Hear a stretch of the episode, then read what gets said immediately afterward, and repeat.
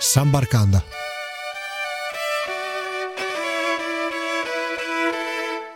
Ciao a tutti amici di uh, San Barcanda, benvenuti a questa nuova puntata. Oggi uh, il nostro viaggio sarà in Europa, o meglio a metà strada tra Europa e America del Nord, perché andiamo in un paese atlantico, in Islanda, e andiamo a conoscere la uh, letteratura islandese, un elemento, la letteratura che tra la popolazione islandese è molto importante, come un po' per noi lo è una cattedrale, un'opera artistica caratteristica, un qualcosa quindi che caratterizza la bellezza di una eh, nostra città, per nostra intendo l'Europa continentale.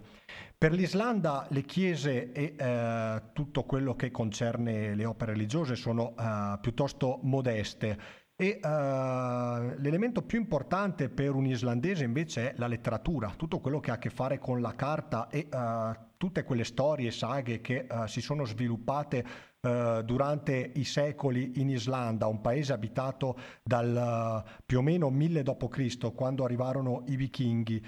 E eh, oggi eh, vi presento la nostra ospite e eh, presentiamo un libro di eh, raccolta dal titolo Atlante leggendario delle strade d'Islanda, edito eh, in Italia eh, proprio dalla nostra ospite Silvia Cosimini, o meglio, più che edito curato in Italia. Innanzitutto buongiorno Silvia e grazie per essere ospite qui con noi. Buongiorno, grazie a voi per questo invito. Ecco, Silvia è una docente uh, di uh, uh, letteratura islandese e lo è stato anche di filologia germanica. Tra poco si presenterà lei stessa. Intanto voglio eh, segnalare alcuni punti del suo enorme curriculum che eh, non li leggo uno per uno perché altrimenti staremo qui fino a domani. Silvia è una delle maggiori traduttrici italiane di eh, letteratura islandese e, eh, ed è stata premiata per questo nel 2007 dal primo ministro islandese per il suo impegno in qualità di traduttrice culturale e nel 2011 dal Ministero dei Beni e delle Attività Culturali. Ecco, eh, il suo impegno come, come, docente, la, uh, come docente, di uh, materie germaniche islandesi l'ha uh, portata più volte anche a viaggiare direttamente in, in, Islanda e per il lavoro di traduttrice dall'islandese all'italiano, eh, quale percorso universitario ha intrapreso per poter imparare la lingua e come è entrata poi a contatto con l'accademia, così si può chiamare, islandese? Eh, dunque, io frequentavo la facoltà di lingue a Firenze e, mm, e mi sono laureata in, una, in filologia germanica perché eh, un anno prof... l'esame di filologia germanica era obbligatorio, non so se adesso funziona sempre così, era obbligatorio per chi studiava inglese, tedesco, eccetera. E quindi quel, eh, in quell'anno il mio professore eh, tenne un corso di eh, islandese antico e, mm, eh, che verteva su una saga medievale. E quindi mi si è aperto un mondo, io niente, non sapevo assolutamente nulla di letteratura, quindi mi si è aperto proprio uno scrigno pieno di tesori perché ho scoperto una letteratura medievale ricchissima e mh, mm, piena di, di, di, suggestioni, per cui ho proprio ho, di, mm, eh, di laurearmi in filologia germanica e con una tesi in islandese antico. E, ehm, dopodiché, pensando appunto di continuare con un dottorato, eh, ho preso una borsa di studio dalla mia università e sono andata a Reykjavik, e, ehm, pensando antica, consideravo, consideravo due fasi separate, noi non so il latino e l'italiano eh, pensavo che ci fosse un islandese antico e un islandese moderno. Invece quando sono arrivata là ho scoperto che mh, mm, per loro c'è soltanto un islandese, una, una grande continuità eh, dal, eh, dall'800 d.C., dal 1000 d.C. fino ad oggi. E per cui che la lingua era una cosa sola, la letteratura era un'unica letteratura e non c'era una letteratura antica e una moderna. Per cui eh, ho deciso di eh, approfondire lo studio del, dell'islandese moderno e ho fatto un corso di laurea triennale eh, in lingua e cultura islandese per stranieri all'Università di Reykjavik. Quindi sono rimasta là circa quattro anni e, e, ehm, e mi sono fatta un bagaglio di letture di autori che in Italia non erano conosciuti per niente ancora. Per cui quando sono tornata a casa, ehm, abbandonando il progetto di diventare, eh, di fare un dottorato in filologia, mi sono dedicata a proporre qualche autore alle varie case editrici italiane.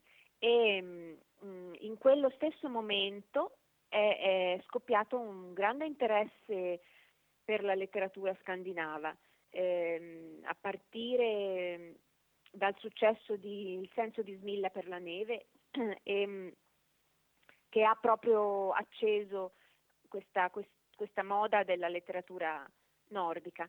E io quindi mi trovavo, sono stata la, pronta, la persona giusta al momento giusto, quindi ho un po' sfruttato questo momento di, di popolarità della letteratura eh, scandinava e ho cominciato a proporre alcuni autori, quelli che mi piacevano di più e mm, così piano piano insomma, mi sono costruita un po' una, una mia nicchia, mm, eh, mi sono costruita un po' insomma, un lavoro, mh, mm, eh, anche se adesso a dire la verità non, non, devo più fare solo gli autori che piacciono a me, ma mi tocca fare anche autori che mi piacciono meno. E, ehm, questo è un po' insomma, il risvolto purtroppo. L'importante e, è la ehm, passione per la sì, materia certo, stessa. Certo. E, ehm, per approfondire però mh, la, proprio la tecnica della, della traduzione ho fatto, eh, ho fatto, dopo un corso, un master all'Università di Venezia che era eh, tecnica di traduzione, adesso non mi ricordo esattamente. E, comunque ecco, con quello ehm, che non dico sia necessario, però è utile per avere un po' gli strumenti proprio, perché in fondo la traduzione è un lavoro molto, molto artigianale, occorre avere proprio gli strumenti per entrare in una, certo, una, una certa mentalità che, que, che, è quella poi che si applica ogni volta nella, nel passaggio di un pensiero, di una voce, di un autore da una lingua all'altra.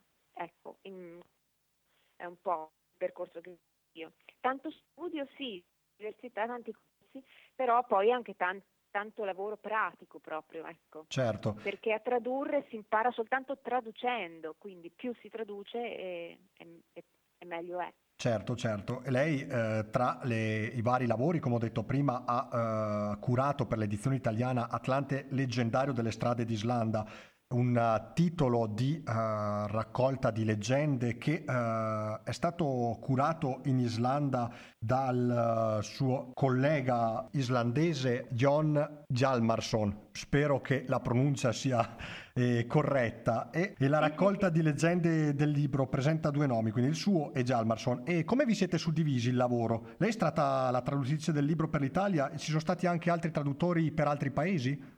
Dunque, questo, questo, signore che si chiama Jon Hjalmarsson eh, è un anziano signore di 95 anni ehm, che fra t- i suoi tanti è stato preside in una scuola, è sto- uno storico, ha scritto testi di storia, ma tra tanti suoi lavori ha fatto anche la guida turistica. E portando in giro eh, i turisti stranieri per l'Islanda eh, si è accorto che mh, mm, cioè, ha cominciato a raccontare eh, queste storie che fanno parte del patrimonio mm, popolare del, del, del, suo paese, quindi mh, mm, sono rigorosamente anonime, sono storie raccontate di generazione in generazione nelle campagne e che sono state raccolte poi nell'Ottocento da, da, due, da due folcloristi. Ecco, lui andando in giro per, per il paese eh, raccontava ai turisti eh, queste storie che nascono da questo, da questo paesaggio straordinario, no? perché mh, fa- chiunque abbia fatto un viaggio in Islanda si sarà accorto di queste distese immense di nulla, eh, di, questi, di, questi, deserti, di queste, insomma, di queste ondulazioni del terreno, eccetera, che però a un islandese parlano perché dietro, eh, che ne so, un poggio, una collina, ci sono nascoste delle storie. e, e quindi lui le, mm, le raccontava e eh, i suoi i turisti gli hanno suggerito ma perché non le mette per iscritto? Perché ehm, ci piacerebbe insomma anche portarcele un po' a casa. E così lui ha compilato una, una raccolta di, di, queste storie popolari, eh, ordinandole mm, secondo proprio un itinerario che è quello che seguono un po' tutti i turisti quando vanno in Islanda intorno alla strada che si chiama Statale 1 e che gira intorno al paese. E questo libro è uscito nel 2000 e eh, quando l'ho proposto alla casa editrice, visto questo, questo boom no, anche di, di, interesse turistico che c'è per l'Islanda, eh, abbiamo deciso di mh, mm, rielaborarlo un attimo, intanto dargli una nuova veste grafica con una, copertina diversa, eccetera, e di mh, mm, selezionare un po' le storie, soprattutto le introduzioni che faceva questo signore ai vari luoghi, che per noi eh, che per un, un, islandese sono pieni di significati e di, e di interesse, ma che magari per un, per, un Italia, per un, turista italiano insomma, hanno meno, così, meno fascino, eh, diventavano un pochino troppo minuziose. Ecco. E quindi è nata questa, questa nuova versione del libro. E, um, il libro ha anche una versione inglese che è um, stata pubblicata quasi subito nel 2000 quindi con, tradotto dalla mia collega si chiama Anna Yei, ma adesso a dire il vero la cosa più simpatica è che eh, ripescato questo, questo, libro dal 2000, quindi ora sono passati 17 anni, e eh, riproposto con questa nuova eh, in questo nuovo pacchetto, questa nuova copertina, queste nuove illustrazioni. Una bellissima eh, copertina per giunta. Vulcani, bella, montagne vero? distese, eh, boschi. molto bella, molto azzeccata. E, ehm, insomma si è risvegliato moltissimo un, un, un, sacco di interesse anche da altri paesi che adesso hanno deciso di proporlo anche eh, so, in Francia, in Spagna, per cui ecco, questo signore simpaticissimo, 95enne, adesso si ritrova autore di successo eh, non solo in Italia ma presto anche in paesi. Ecco, prima si parlava proprio di uh, enormi distese dove uh, praticamente non c'è un'anima viva. Ricordiamo che l'Islanda è grande grosso modo come il nord Italia e conta meno abitanti del Trentino. Se in Trentino contiamo 400.000 abitanti, in Islanda ne contiamo 320, è molti meno.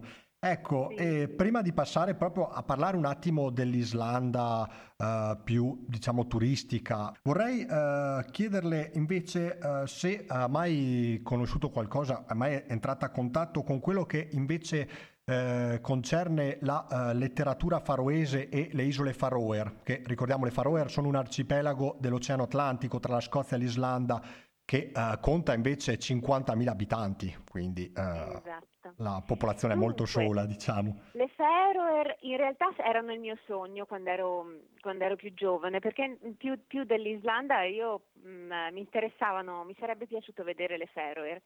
E poi invece la mia vita ha preso un'altra strada. Però una volta, e vi parlo di 22 anni fa, eh, quattro anni in Islanda, io ogni tanto tornavo in Italia e mm, così, non so, per Natale ogni tanto. E una volta ho deciso, mm, beh, stavolta torno su a Reykjavik in nave.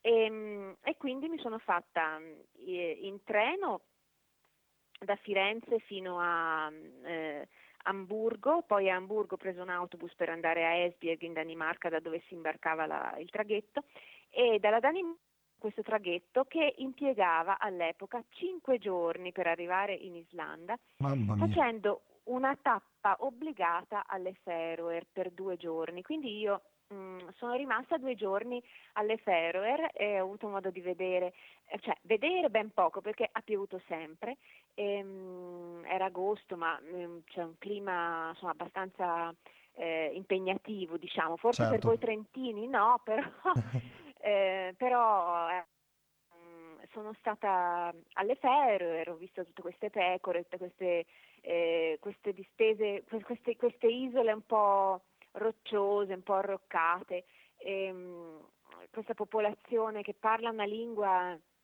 ancora più antica, cioè no, ancora più antica, però mh, mm, ancora più arcaica dell'islandese. Che è il faroese, e, ehm, si, chiama feroese. proprio faroese. Feroese.